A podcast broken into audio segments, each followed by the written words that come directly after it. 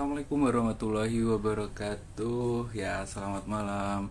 Kembali lagi di Salam Diri Sabtu malam diskusi ringan Bersama Taraga Diri Indonesia. Oke.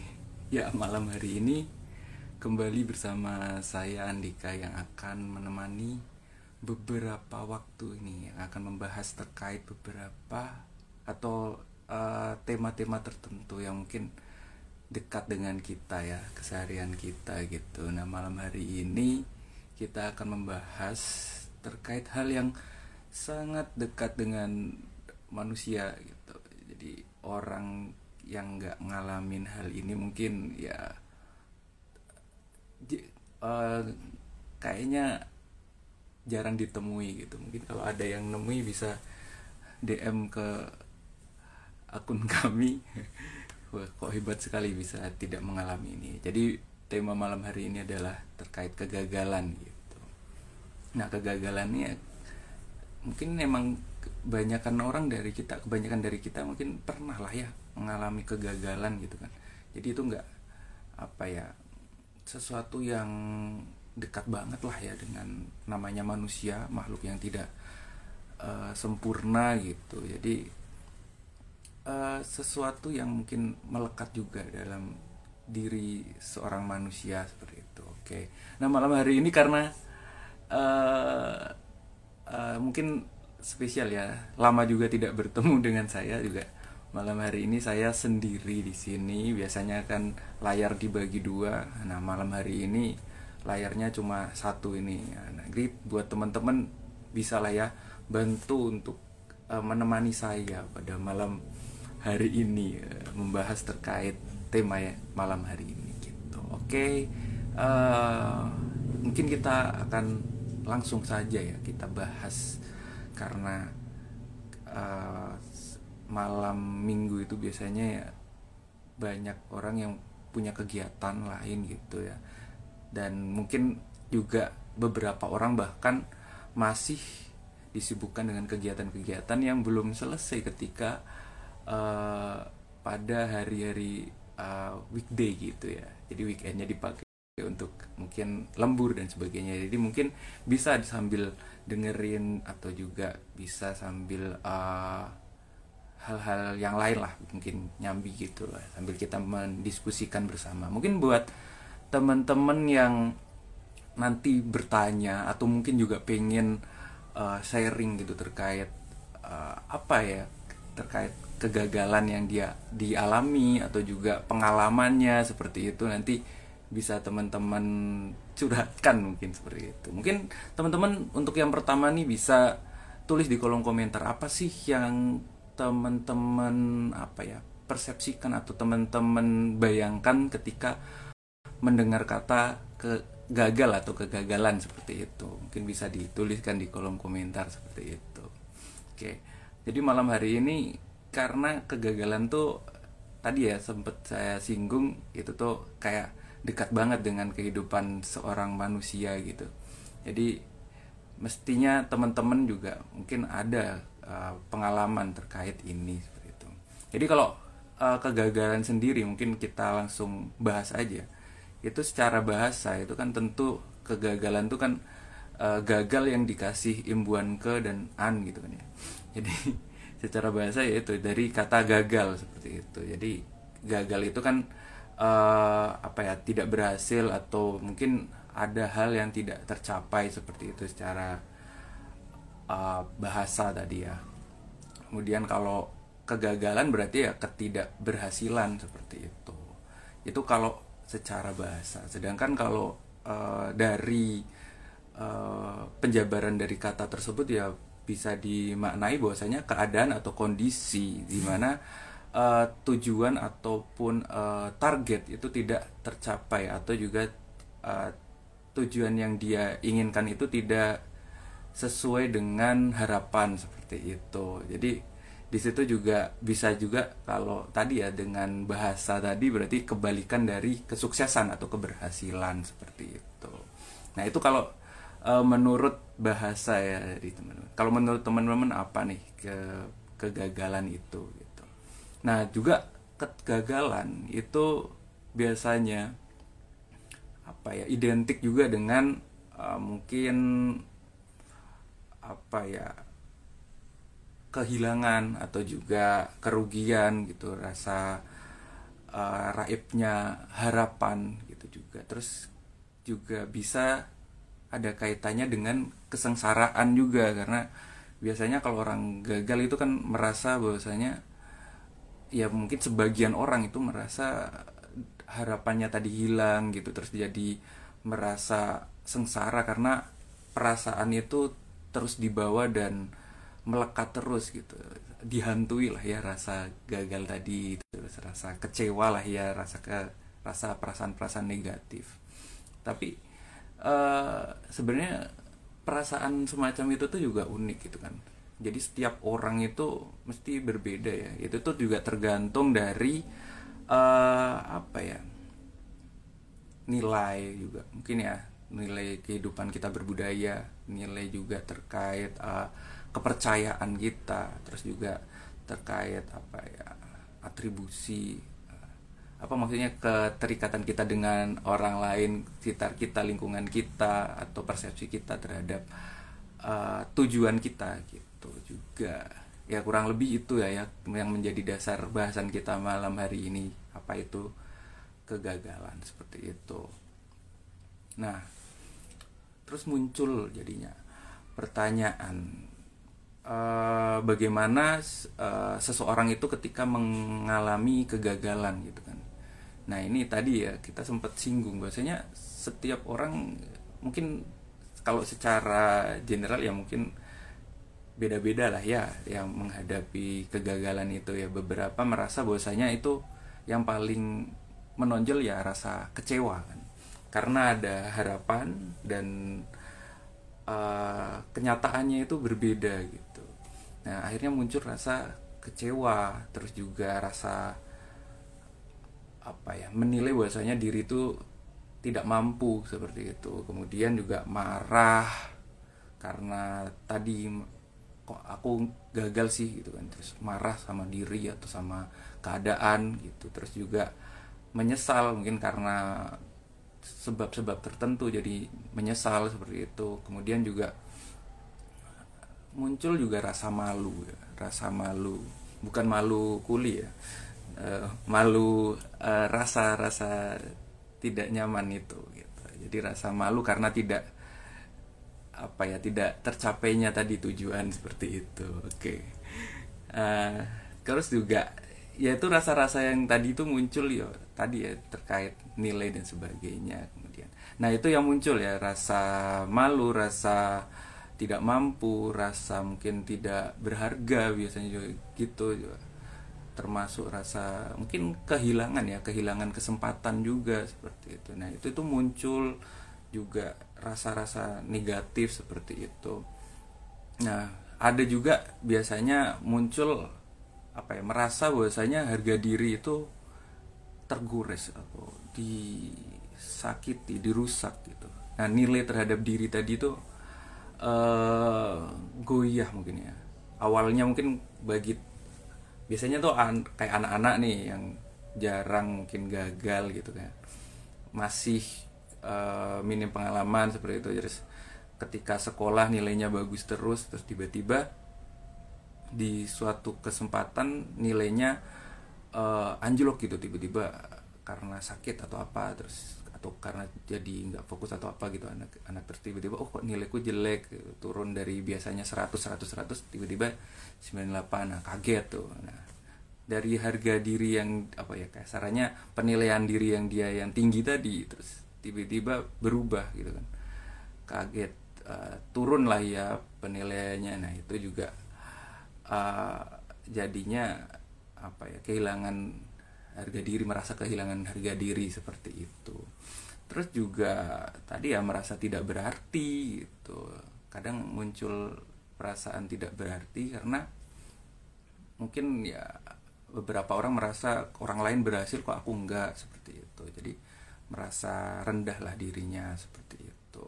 Terus juga uh, ragu untuk bangkit itu juga muncul perasaan semacam itu gitu. Ketika dia ragu untuk bangkit dari kegagalan tersebut gitu. Mungkin karena rasa takut atau rasa ya ingin menghindar dari eh, hal-hal yang menyakitkan tadi seperti itu.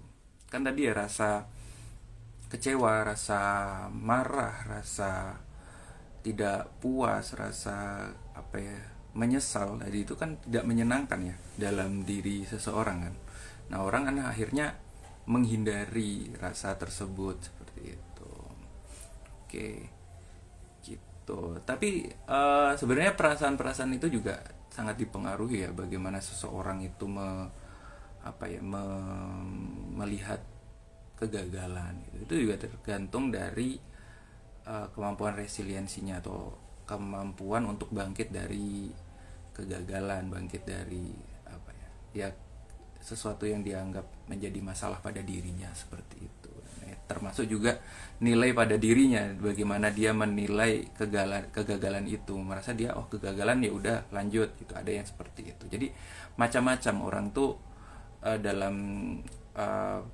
sikap dan perilakunya itu bermacam-macam ya secara psikologis ya dalam menghadapi kegagalan seperti itu. Oke buat teman-teman yang udah gabung malam hari ini mungkin seandainya ingin bertanya atau ingin berbagi juga bisa uh, di kolom komentar gitu. Nanti terkait uh, apa pengalamannya mungkin gitu. Apa oh saya tidak setuju uh, kalau kegagalan menurut saya gini gini gini. Itu itu bisa tuh di kolom komentar gitu. Oke lanjut nih. Terus ada pertanyaan lagi apakah setiap orang berbeda dalam menghadapi kegagalan? Nah tadi udah disebutkan. Sebenarnya rumusnya dalam memahami manusia itu dalam psikologi itu bahwasanya setiap orang setiap manusia itu adalah unik gitu ya. Jadi keberagaman manusia itu kan setiap orang tuh setiap kepribadi itu unik gitu. Jadi ya ketika menghadapi sesuatu tentunya akan berbeda-beda gitu. Akan punya caranya sendiri ada perasaannya sendiri ada bagi ada tanggapannya masing-masing seperti itu. Jadi itu rumus pertama adalah setiap orang itu unik dan uh, berbeda lah ya gitu. terus juga uh, terus juga sebenarnya kenapa dia berbeda tadi ya sempat disinggung berkali-kali itu terkait nilai kepercayaan terkait eh, nilai-nilai mungkin lingkungan mungkin nilai budaya terkait adab atau adat istiadat seperti itu itu sangat mempengaruhi gitu kan terkait kegagalan gitu terus juga kebiasaan gitu kebiasaan dalam mungkin keluarganya dalam diri dia mempersepsikan dirinya itu juga berpengaruh ya terhadap bagaimana dia menanggapi kegagalan tadi. Contoh tadi tadi udah disebutin ya contoh ketika ada anak yang nilainya 100 ya jelas bangga ya terus dia jatuh nilainya jadi 98 jadinya dia uh, mungkin apa ya shock gitu kan terus oh ngerasa gagal banget. Tapi ada anak yang nilainya 75 gitu contoh atau 65 gitu yang pas rata-rata apa sih namanya KKM atau apa itu uh, itu merasa ya udah itu udah cukup gitu. Nggak gagal aku. Atau yang dia di bawah dinilai 30 wah ada yang merasa bahwasanya itu nggak gagal. Aku setidaknya lu udah lebih baik daripada kemarin gitu. Ada yang seperti itu. Jadi setiap orang tuh memang macam-macam dalam menanggapi masalah maupun juga uh, kegagalan tersebut. Bahkan sebagian orang tidak menganggap yang mungkin bagi orang lain itu adalah suatu kegagalan tapi bagi diri sendiri itu eh bagi orang lain itu adalah kegagalan tapi bagi kita mungkin itu adalah sebuah mm, bu, belum menjadi kegagalan. Mungkin sesuatu yang uh, meningkat daripada diri kita yang sebelumnya seperti itu ya. Itu termasuk juga uh, persepsi kita seperti itu. Makanya setiap orang itu punya karena punya proses masing-masing. Jadi dalam menilai gagal dan tidak itu juga tadi tergantung kita uh, terkait pengalaman dan juga uh, apa ya namanya uh, uh, masa lalu kita seperti itu. Oke, okay. terus juga ini mungkin kalau sebagian orang ada terkait uh, kendalinya terkait kalau ada teori ya, sebutannya locus of control gitu ya jadi ini terkait uh, kalau terkait kegagalan itu ada seseorang yang dia itu uh, akan menyalahkan keadaan gitu. Jadi kalau secara teori umum tuh uh, locus of control itu ada dua gitu kan. Secara umum ya ini. Nanti ada teori-teori yang pengembangannya tapi kalau secara dasar tuh ada dua yaitu yang internal dan eksternal gitu. Kalau internal dia itu lebih kepada oh dia menuntut dirinya. Bahwasanya oh kegagalan itu karena dirinya sendiri. Karena si uh, dia mungkin kurang strategi atau kurang persiapan seperti itu kalau yang internal. Sedangkan kalau eksternal ini uh, itu lebih kepada dia merasa bahwasanya itu udah takdir. Ini udah karena memang apa ya emang situasinya nggak mendukungku gitu. Karena lingkungan nggak bagus ya, sehingga aku tuh gagal gitu. Nah itu itu yang tipe yang eksternal. Jadi lebih kepada hal-hal yang di luar dirinya. Sedangkan yang internal ya tadi yang bagaimana uh, terkait dirinya tadi gitu. Itu kalau terkait tadi ya uh, secara locus of control gitu.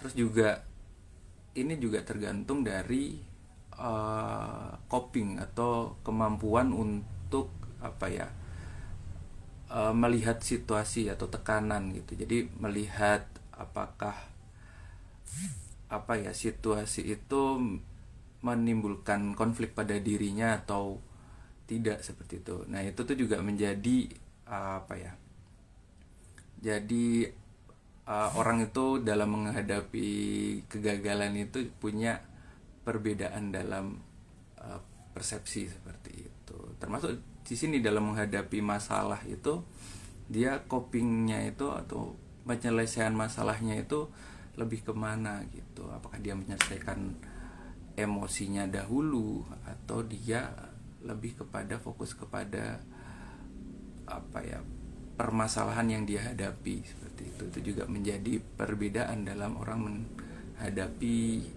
uh, apa ya menanggapi lah ya uh, kegagalan seperti itu. Terus juga tadi yang sempat dibahas di depan yaitu uh, resiliensi yaitu kemampuan untuk uh, mengatasi apa secara mental dan emosional yaitu krisis atau untuk kembali ke status yang apa ya yang netral lah ya itu secara cepat gitu.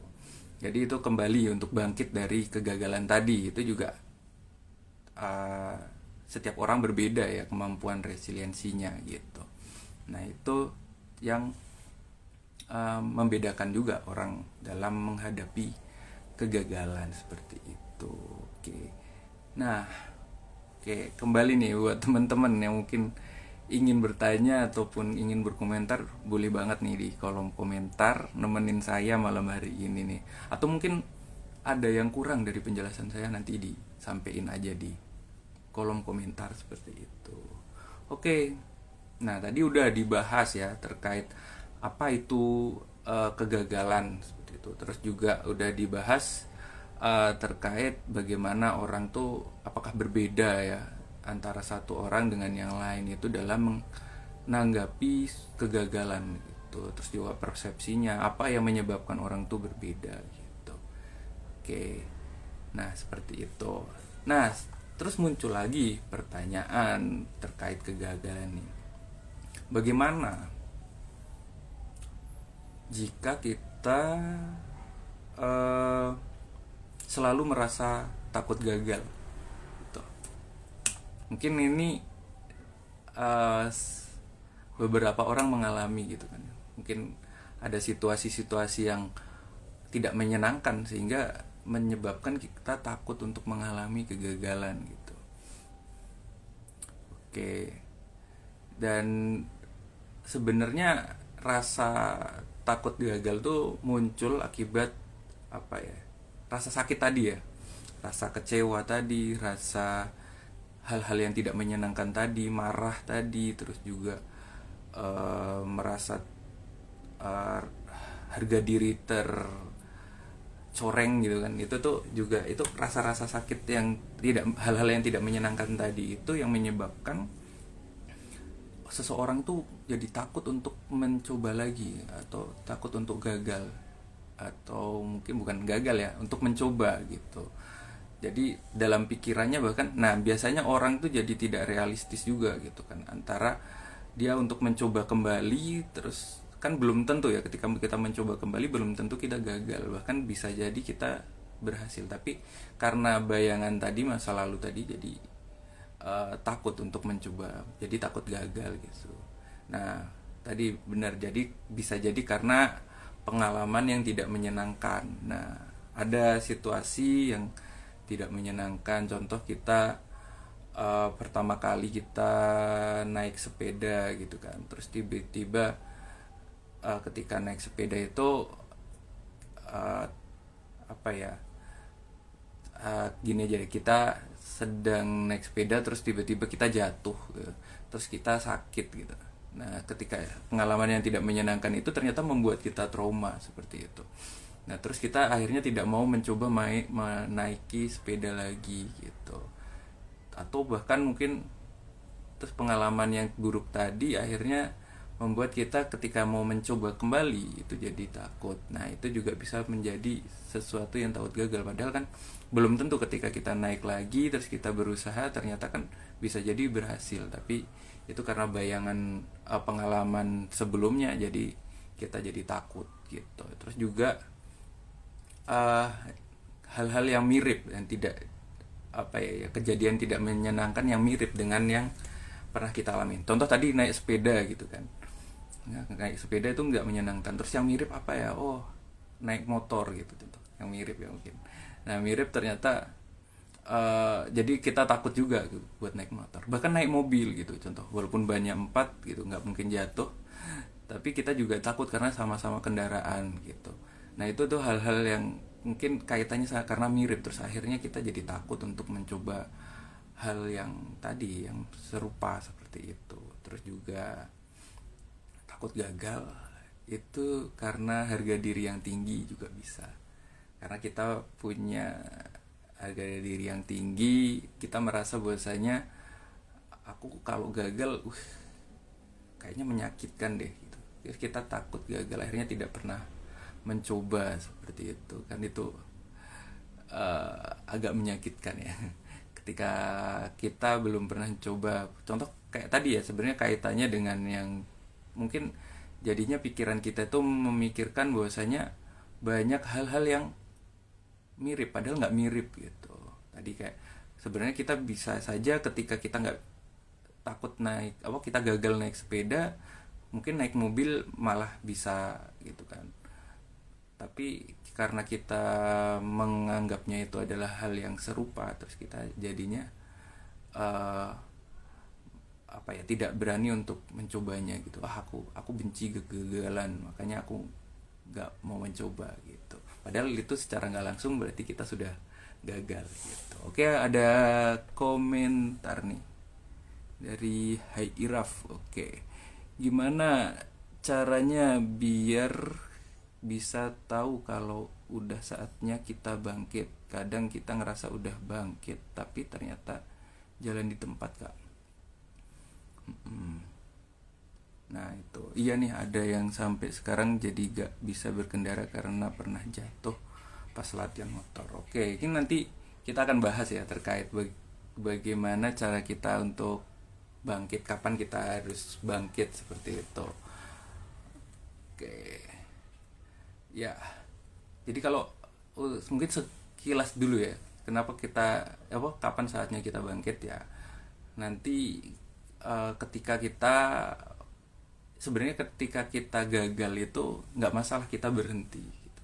atau kita mengobati diri. Kan tadi ada uh, salah satu coping itu adalah kita itu fokus kepada emosi kita. Apa kita fokus kepada uh, apa ya mungkin uh, mood kita atau juga perasaan kita seperti itu. Tapi bukan berarti kita berlarut-larut. Nah kapan saatnya kita bisa bangkit nanti kita lanjutkan. Oke. Uh, sekarang ada pertanyaan lagi di sini. Terus kenapa kok apa ya gagal itu menyakitkan gitu? Karena kalau gagal itu kan berarti tadi ya sebenarnya kalau kita bahas di awal tadi bahwasanya gagal itu sesuatu yang menyakitkan gitu. Kita apa ya ya selain gagal itu kan nggak selalu menyakitkan secara emosional atau bahkan kan ada kegagalan tadi ya seperti naik apa sepeda jatuh kan itu menyakitkan secara fisik juga. Tapi juga gagal itu juga gak apa ya menyakitkan secara uh, perasaan kita secara emosi kita gitu kan. Tadi juga hal-hal yang tidak menyenangkan atau perasaan-perasaan yang tidak menyenangkan tuh muncul seperti marah tadi atau bahkan benci pada diri sendiri seperti itu. Nah itu juga muncul. Jadi tuh jadinya rasa itu rasa kegagalan itu jadi menyakitkan. Terus juga karena tadi ya harapan kenyataan yang berbeda gitu kan. Kita punya ekspektasi yang besar terhadap harapan kita tapi ternyata kenyataannya nggak tercapai gitu. Wah aku nanti pengen apa ya pendidikan di luar negeri gitu contoh. Tapi ternyata gagal di salah satu tes gitu kan. Akhirnya kan kecewa. Nah kecewa tuh karena kan tidak menyenangkan jadi menyakitkan juga seperti itu terus juga kenapa itu menyakitkan? Karena hal tersebut itu kita anggap sesuatu yang berharga gitu. Harapan itu kan jadi seseorang ada orang yang menyebutkan bahwasanya seseorang itu bisa bertahan hidup karena punya harapan gitu. Kan ada ada quote quote semacam itu ya. nah jadi harapan yang dia miliki itu sangat berharga gitu. Contoh cita-cita kita gitu kan. Kita punya cita-cita jadi astronot gitu contoh. Tapi ternyata uh, lingkungan atau mungkin uh, kita secara apa ya akademis kurang seperti itu. Nah itu akhirnya kan cita-cita yang kita idam-idamkan dari kecil akhirnya tidak tercapai. Nah itu kan jadi apa ya jadi menyakitkan gitu. Apalagi cita-cita tersebut adalah cita-cita yang memang udah dari kecil udah bertahun-tahun kita kejar gitu kan. Kita pupuk kita usahakan tapi ternyata nggak tercapai. Kan itu kasarannya uh, sedikit demi sedikit tuh ketika kita usahakan kan menjadi suatu yang sangat berharga seperti itu. Jadi akhirnya kan ketika gagal ketika itu tidak tercapai akhirnya kan menyakitkan sekali gitu bagi diri kita gitu. Terus juga penerimaan kita terhadap hasilnya. Termasuk juga kenapa menyakitkan? Karena ya tadi sebenarnya penerimaan ini juga terkait uh, harapan kita ekspektasi kita terhadap harapan tadi kadang tinggi atau kadang seorang tuh nggak sesuai dengan waktunya gitu kan ya. Nah setiap orang tuh kan punya beda ya. Contoh ada saya pengen saya punya cita-cita tahun 2022 jadi presiden gitu contoh. Nah, tapi ternyata tahun 2022 belum apa tidak bisa jadi presiden seperti itu. Contoh seperti itu. Tapi ada orang yang saya cita-cita jadi presiden gitu. Tapi tidak ada apa patokan tahunnya. Nah, itu terus dia akhirnya nanti walaupun tahun berapa tahun 2024 tahun 2029 dan sebagainya gitu kan dia tidak merasa bahwasanya aku belum gagal aku cuma apa ya masih tertunda. Nah ini juga kan ada kita kalau tahu ada istilah apa kegagalan adalah keberhasilan yang tertunda. Nah itu belum tentu juga gitu karena setiap orang punya target sendiri gitu. Ada yang pakai tadi ya ada yang pakai waktu tapi ada yang juga yang enggak gitu ya mungkin bagi yang pakai waktu persepsinya bahwasanya ya enggak kalau gagal aku tahun 2022 enggak dapet cita-citaku ya berarti aku gagal tapi kalau yang tadi tidak pakai apa ya patokan waktu ya enggak memang benar-benar tertunda gitu Oke, terus juga tadi ya karena apa ya? Kenapa menyakitkan? Karena marah akan diri sendiri. Ya karena diri sendiri itu kan bagian yang nggak bisa kita pisahkan. Kita marah pada diri kita sendiri gitu kan. Aku kok gagal gitu. Tapi kan nggak bisa kita lepas diri kita dari diri kita. Gimana ya? diri ya kan sesuatu yang melekat kan gitu pribadi kita ini melekat pada ya nggak bisa kita lepas ya ini tetap gagal atau berhasil ya tetap ini aku gitu nah itu kan akhirnya kan marah tapi marah diri sendiri itu kan jadi hmm, bingung gitu kan ya jadi penilaian menilai jadi kan akhirnya kan tadi ya menilai diri kita rendah terus kita pengen melepaskan diri kita tapi kan kita uh, itu melekat ke diri kita gitu. termasuk juga uh, kenapa menyakitkan juga marah pada keadaan atau hal-hal yang mungkin keadaan nggak secara umum tapi keadaan yang di luar kendali kita gitu kan ada hal-hal yang mungkin tidak bisa kita kendalikan gitu. Nah akhirnya kan marah seperti itu. Atau contoh nih ada pekerjaan gitu. Kita ngelamar kerja tapi ternyata yang apa yang dipilih yang punya koneksi gitu lebih prioritas oh kita nggak bisa kendali. Padahal kita pengen banget nih masuk ke perusahaan ini gitu. Nah itu kan sesuatu yang tidak bisa dikendalikan terus kita marah atas itu gitu. Nah itu juga akhirnya kan menyakitkan. juga atau juga kenapa menyakitkan juga? Karena mungkin kita tidak punya rencana cadangan gitu.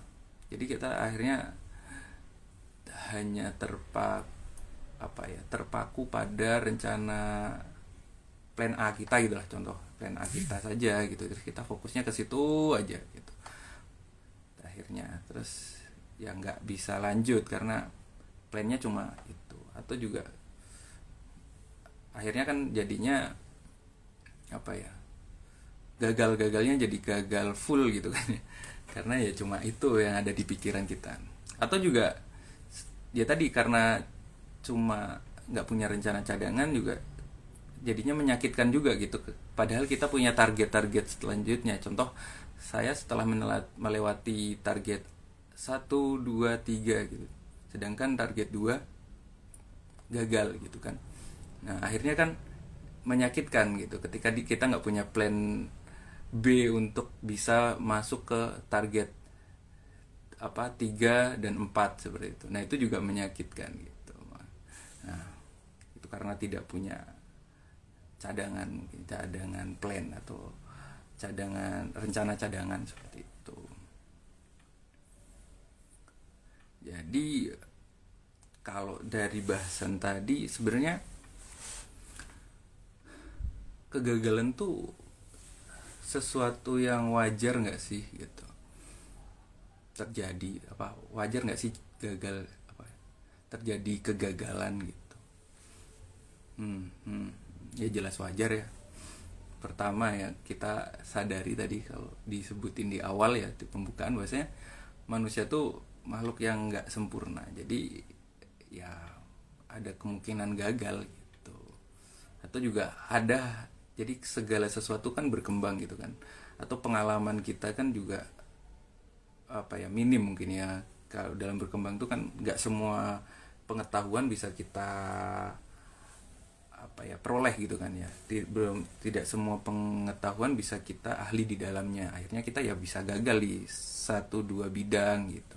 Seperti itu. Jadi gagal itu sebenarnya nggak apa ya bukan sesuatu yang aneh gitu karena itu bagian dari kita gitu. Jadi itu adalah sesuatu yang wajar gitu. Tapi wajar wajar gini tapi bukan berarti kita terus mewajarkan aja tapi kita juga harus belajar gitu. Berkembang juga gitu untuk menghadapi agar tidak gagal lagi. Tadi ya mah terus juga sebenarnya ya apa ya ya dengan peradaban yang sekarang gitu kan itu kan dari dilewati dari kegagalan kegagalan gitu kan.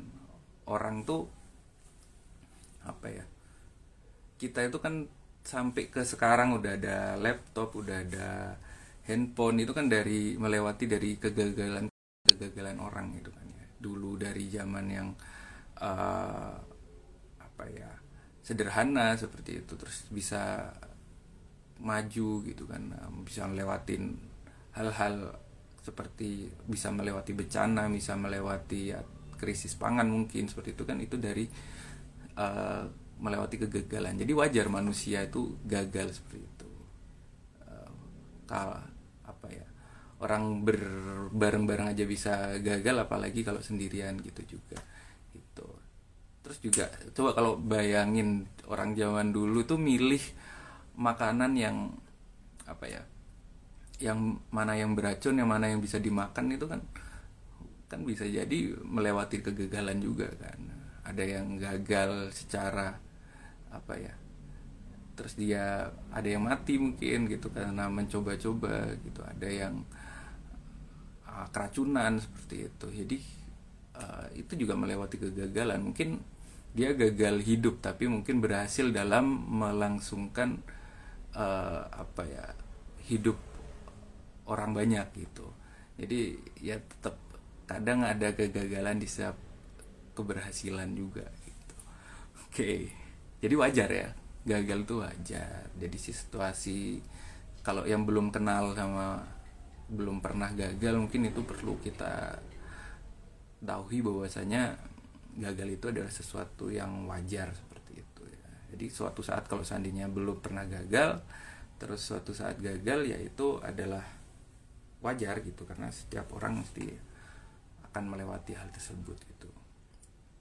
Oke. Nah tadi ya mungkin uh, nyambung ya bagaimana cara kita bangkit atau menyikapi kegagalan ya.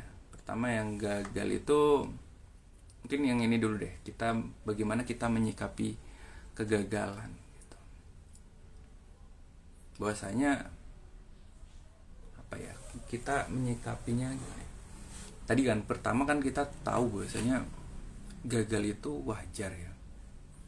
Nah walaupun wajar tadi bahwa kita perlu belajar. Bahwasanya jangan sampai kita jatuh lagi di kegagalan yang sama seperti itu. Jadi setiap yang orang alami setiap yang kita alami itu kita akan belajar. Contoh tadi ya naik sepeda oh kita apa sih namanya mengayuh gitu kan. Biar tidak jatuh gimana oh keseimbangannya. Oh kalau aku ngayuhnya agak apa stabil maka aku tuh bisa lebih apa stabil juga gerakan sepedanya. Oh oh caranya seperti ini. Jadi kita belajar untuk kita agar tidak jatuh lagi seperti itu tadi ketika naik sepeda seperti itu. Dari kegagalan tadi oh kalau aku kayak gini aku jatuh. Oh aku kalau biar nggak jatuh seperti ini gitu. Jadi dari pengalaman tadi dari pengalaman gagal tadi kita jadi belajar seperti itu.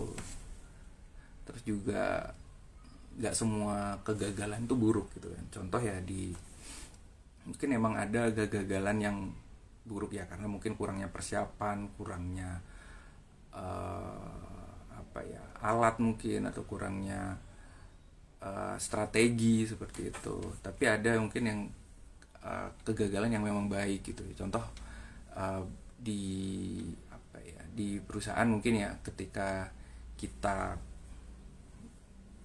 apa ya melihat gitu kan ya bagaimana melihat orang-orang yang mungkin kurang produktif ada orang yang uh, produktif nah itu juga bisa dilihat oh yang sebagian gagalnya tuh kenapa sih gitu kan jadi kegagalan itu bisa menjadi batu loncatan untuk contoh ya perusahaan tadi itu untuk bisa lebih maju meningkatkan produktivitas gitu dari lihat orang-orang yang gagal. Oh kalau orang-orang yang gagal itu berarti butuh apa butuh apa gitu. Kita bisa melihat kebutuhan gitu. Jadi memang tadi gitu kan kita ketika gagal itu kita harus tanggapi bahwasanya kita belajar gitu. Kita belajar dari rasa sakit tadi mungkin karena takut apa ya atau nggak mau ngerasain rasa sakit tadi terus kita tuh jadi berhati-hati gitu. Tadi naik sepeda kan jatuh terus sakit gitu kan. Terus kita nggak mau sakit terus kita jadi berhati-hati terus kita cari tahu agar kita latih diri kita untuk bisa agar tidak jatuh seperti itu. Nah kita dapat pengalaman dari situ. Jadi setiap uh, kegagalan tadi kita dapat pengalaman kewaspadaan tadi jadi lebih berhati-hati. Kemudian kemudian juga persiapan yang matang. Oh kalau aku jatuh tadi ke apa ya mungkin apa namanya dengkulku yang sakit. Oh berarti aku kasih persiapan biar lebih aman. Aku pakai pelindung seperti itu. Aku pakai helm seperti itu. Terus juga kita lebih kendali dengan kesadaran kita gitu. Karena gini dalam kegagalan tuh biasanya ada hal-hal yang mungkin luput dari kesadaran kita gitu kan. Coba karena kita minim akan pengalaman kan. Contoh kita pergi ke suatu daerah baru gitu kan ya. Terus kita gagal untuk melihat map gitu kan. Kita gagal untuk melihat uh, rute gitu kan. Akhirnya kan kita mungkin belok yang jalannya satu arah berlawanan nah itu kan atau hal-hal yang semacam itu. Nah, kita lebih kendali kepada kesadaran kita oh ini nggak bisa kalau lewat sini seperti itu. Atau eh, hal-hal uh, yang kita tadi mungkin perlu kita persiapkan dulu gitu. Agar kita tidak gagal gitu. Contoh tadi ya kita naik sepeda biar nggak sakit kalau seandainya jatuh berarti kita harus nyiapin persiapan gitu. Oh aku harus pakai pelindung siku aku harus pakai helm dan sebagainya seperti itu. Atau juga kalau kita gagal uh, ujian contoh seperti itu. Oh aku tuh aku tuh kemarin gagal karena di apa materi yang mana materi mana gitu. Karena pengalaman itu terus kita jadi sadar bahwasanya oh kita harus uh, mempersiapkan A atau persiapan B seperti itu. Jadi kita jadi kita tadi punya kendali atas kesadaran kita gitu. Aku kurangnya di apa? Kita jadi punya jadi tahu akan uh, bagian yang mungkin luput dari kesadaran kita gitu tadi juga apa ya jadi juga dalam menyikapi kegagalan tuh jangan larut dalam perasaan gagal. Nah, tadi ya mungkin kalau ini tuh kita juga tadi ya mungkin kembali kepada bahwasanya apa sih yang kita sudah dapatkan dalam uh, proses kita mencapai tujuan gitu. Nah, kita jangan larut aja dalam perasaan gagal tadi gitu. Jadi kita coba untuk bangkit. Memang mungkin mood ketika habis gagal itu uh, apa ya turun ya jadi kurang semangat kurang uh, gairah gitu untuk bisa bangkit lagi seperti itu ya itu wajar nggak pas nggak masalah jadi kita mungkin istirahat dahulu sebentar istirahatkan diri untuk uh, mungkin me, apa ya uh, mengisi gitu kan semangat kita motivasi kita. Terus juga untuk sebentar untuk belajar gitu. Nah tapi jangan sampai tenggelam dalam perasaan gagal tersebut sakit itu rasa sakit itu jadi apa ya mungkin jadi semangat lagi agar kita itu bisa belajar bahwasanya itu nggak menyenangkan dan gimana caranya agar kita mempersiapkan diri agar bisa uh, tidak merasakan hal itu lagi seperti itu yang tentunya dari keseluruhan tadi belajar dan melihat uh, sisi lain dari kegagalan itu adalah kita harus meningkatkan diri gitu. meningkatkan diri terkait pengetahuan terkait wawasan itu sangat perlu dalam menanggapi menyikapi kegagalan. Karena kita nggak bisa apa ya tadi ya agar tidak tenggelam tadi ya kita perlu pengetahuan gitu pengetahuan untuk tidak tenggelam gitu tidak tenggelam dalam perasaan gagal tadi gitu. Nah bagaimana cara bangkit dari kegagalan tadi pertanyaannya ya? Kapan kita harus bangkit gitu? Nah bangkit tentunya kita harus tahu batasi kapan kita itu mood kita sudah baik gitu kapan kita memang sudah saatnya untuk uh, apa ya, bangun dari keterpurukan lah ya dari kegagalan itu gitu. Untuk memperbaiki. Tentunya kalau kita contoh ya sebagai uh, pelamar pekerjaan gitu contoh. Nah maka kita juga harus tahu bahwasanya oh ini aku kemarin gagal maka aku harus segera nih untuk nyari mungkin perusahaan lain untuk bisa bekerja gitu. Oh aku punya kebutuhan ini kebutuhan itu maka aku harus segera bekerja dan sebagainya. Nah seperti itu juga menjadi apa ya trigger atau mungkin apa ya alasan untuk kita untuk segera bangkit seperti itu atau yang belum bisa bangkit mungkin ya gitu secara mood ya. Tadi mungkin kalau punya merasa bahwa butuh waktu yang cukup ya memang hmm, ya kendalikan dulu emosinya eh, terus perasaannya ekspektasinya harapannya tadi gitu. Kita kendalikan kita kenali lagi apa yang kita butuhkan seperti berhenti dulu dan kenali kembali gitu. Jadi mungkin yang pertama lah ya kita harus menerima gitu. Cara caranya bangkit itu yang menerima kegagalan itu adalah bagian dari diri kita. Kegagalan itu ya wajar gitu. Mungkin kalau di apa ya di Islam gitu contoh ada kalau kamu punya dapat masalah kan bisa dengan uh, melalui sabar dan sholat seperti itu. Nah itu kan uh, di dalamnya bermacam dimensi ya. Contoh sabar aja itu kan. Bagaimana kita menerima bagaimana kita uh, taat bagaimana kita patuh gitu untuk bersabar itu kan juga ada dimensi bagaimana kita mengenal diri kita gitu kan ya. Dimensi kita menerima diri kita gitu. Nah itu juga proses yang memang tidak semua orang bisa cepat gitu kan ya.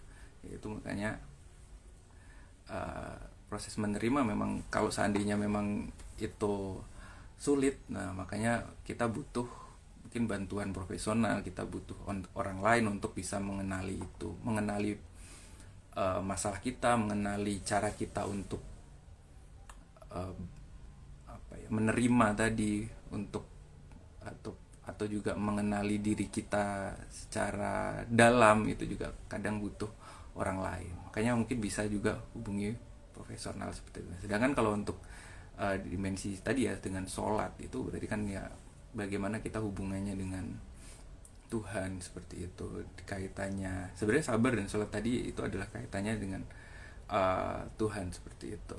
Nah bagaimana dimensi itu juga bisa mempengaruhi diri kita agar lebih tadi bisa lebih tenang terus juga bisa lebih punya kendali atas diri gitu kan. Gitu. Terus juga evaluasi ya. Mengevaluasi usaha kita.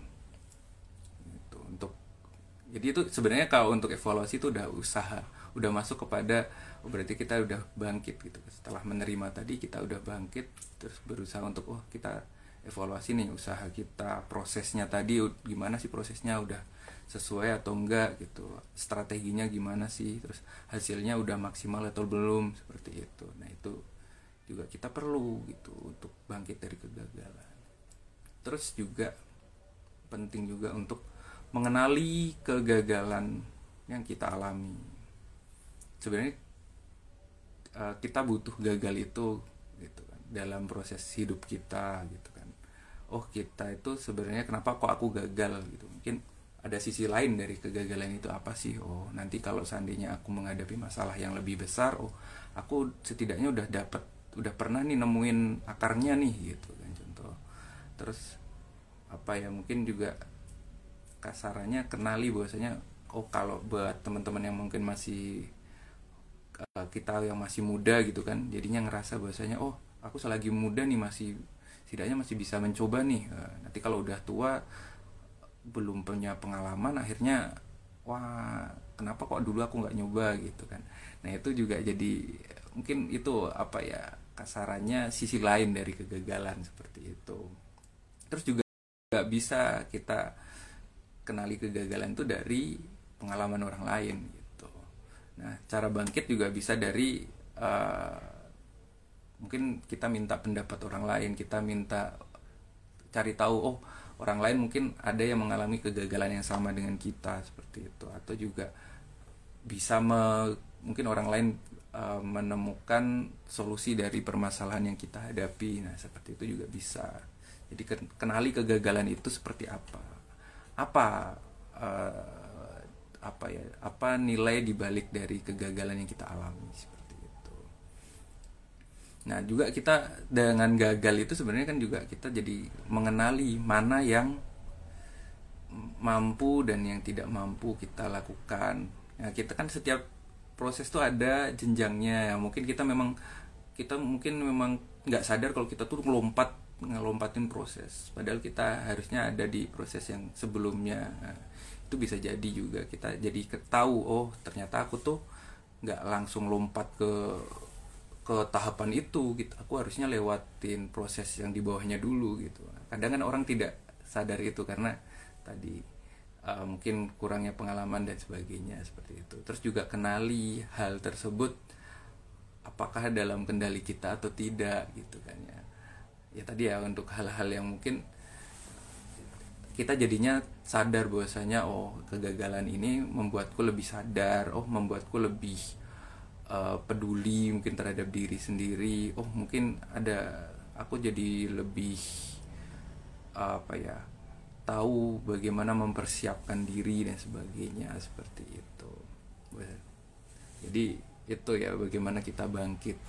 Terus juga meningkatkan tadi ya sudah mungkin ya dibahas gitu cara bangkitnya yaitu meningkatkan kualitas diri yaitu wow termasuk wawasan termasuk juga belajar dari pengalaman orang lain gitu. Nah kalau tadi ya mungkin secara susah untuk bangkit atau mungkin oh dari semuanya itu kayaknya aku bahkan untuk menerima diri pun itu aku sulit deh gitu. Aku nggak tahu caranya gimana. Nah itu uh, penting banget untuk uh, mungkin bisa ke kita untuk mencari bantuan profesional seperti itu. Mungkin ke psikolog atau mungkin juga ke orang-orang yang uh, mungkin kita rasa lebih tahu seperti itu tapi juga dengan cara yang tepat seperti itu. Oke. Nah ini nih. Apa hikmah dari kegagalan jadi mungkin kalau kegagalan kalau dal uh, mungkin aja memang itu yang terbaik ya. Jadi kasarannya dengan gagal kita dapat nilai yang mungkin tidak kita dapat kalau kita berhasil terus gitu kan contoh kita apa berhasil terus gitu kan terus kita jadi sombong atau kita jadi lalai atau kita jadi mengabaikan lingkungan kita kita lupa dimensi-dimensi atau uh, sisi-sisi uh, yang mungkin kita jadi terlewat. Contoh kita berhasil terus kita kaya raya kita punya uh, rumah gede gitu kan yang temboknya tebel kok kita jadi lupa sisi sosialnya atau uh, hal-hal uh, yang mungkin luput dari diri kita. Jadi dengan kegagalan itu jadi mungkin ketetapan yang terbaik gitu dari Allah seperti itu. Terus hikmahnya juga kalau dalam dalilnya itu kayak boleh jadi uh, kamu benci sesuatu padahal ia amat baik bagimu dan boleh jadi kamu menyukai sesuatu padahal itu amat buruk bagimu. Jadi belum tentu yang kita gagal itu kalau seandainya berhasil belum tentu itu yang terbaik buat kita. Ya memang mungkin gagal ini menjadi yang dipilihkan gitu. Sama Allah untuk yang terbaik seperti itu. Itu untuk diri kita suatu saat oh kita akan nemuin kebahagiaan lebih nih malahan kalau kita gagal dulu seperti itu. Terus juga tadi ya secara persiapan secara hikmahnya lah secara kita itu hidup jadi tidak sombong. Terus juga sikap kita bagaimana kita mengenal perasaan kita mengenal diri kita mengenali orang-orang sekitar kita mengenali kegagalan orang lain juga. Terus juga bagaimana kita bersikap terhadap kegagalan yang ada di sekitar kita. Itu juga mungkin bisa lebih bijak seperti itu. Dan perlu diingat bahwasanya apa ya ujian itu tidak akan lebih berat daripada kemampuan yang kita miliki gitu. Jadi Allah tuh nggak bakal ngasih ujian seseorang tuh lebih berat daripada kemampuan kita jadi mesti disesuaikan dengan kita gitu. Nah, itu kalau dalilnya tuh apa ya kalau lupa la yukalifullahu nafsan illa yus'aha eh wus'aha. Itulah ya kurang lebih. Nanti dicari di surat surat al-baqarah. Tapi lupa nanti dicari lah ayatnya. Oke. Terus ah, tadi ya pokoknya kita pahami lagi gitu. Uh, terkait uh, pemahaman kita gitu terkait mengenali terkait kegagalan itu apa sih gitu bagi diri kita. Mungkin bagi saya kegagalan itu adalah uh, suatu bagian dari proses atau kegagalan itu adalah cara kita untuk belajar gitu. Atau kegagalan itu adalah kalau saya pribadi bahkan mungkin kegagalan itu adalah uh, apa ya cerita gitu. Cerita yang memang harus kita lalui gitu. Jadi setidaknya jadi punya cerita untuk kita bisa miliki untuk hari berikutnya seperti itu.